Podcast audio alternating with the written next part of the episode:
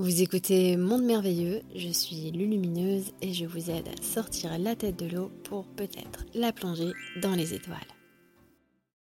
Faut-il encourager nos enfants à croire au Père Noël? C'est une question que de plus en plus de parents se posent et on ne se demande pas pourquoi puisque on voit aujourd'hui les désillusions et surtout les abus que cela peut entraîner. Moi, j'ai une petite histoire personnellement que je raconte aux enfants, seulement c'est une histoire vraie.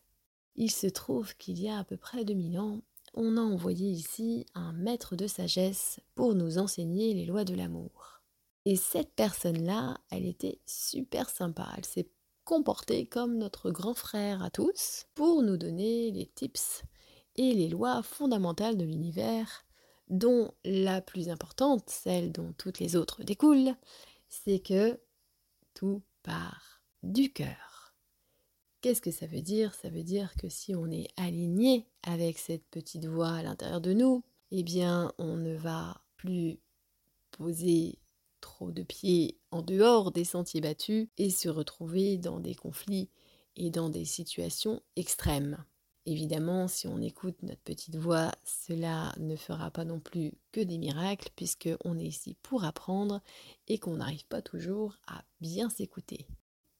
Ce que je leur dis à mes enfants, c'est que il y a vraiment des gens qui sont venus pour nous apprendre comment fonctionne l'univers.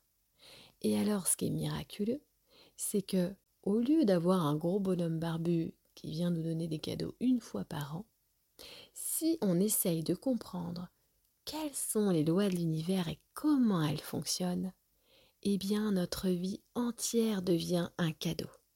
Nous savons exactement comment attirer à nous ce qui est important pour nous. Pas seulement ce qu'on veut, mais ce qu'on doit recevoir en termes de situation, de surprise et d'occasion.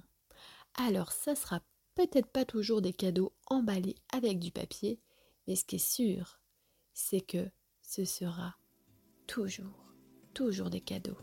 Et même si on ne le voit pas tout de suite, alors peut-être que la vraie histoire, elle est encore plus belle que les histoires qu'on leur raconte.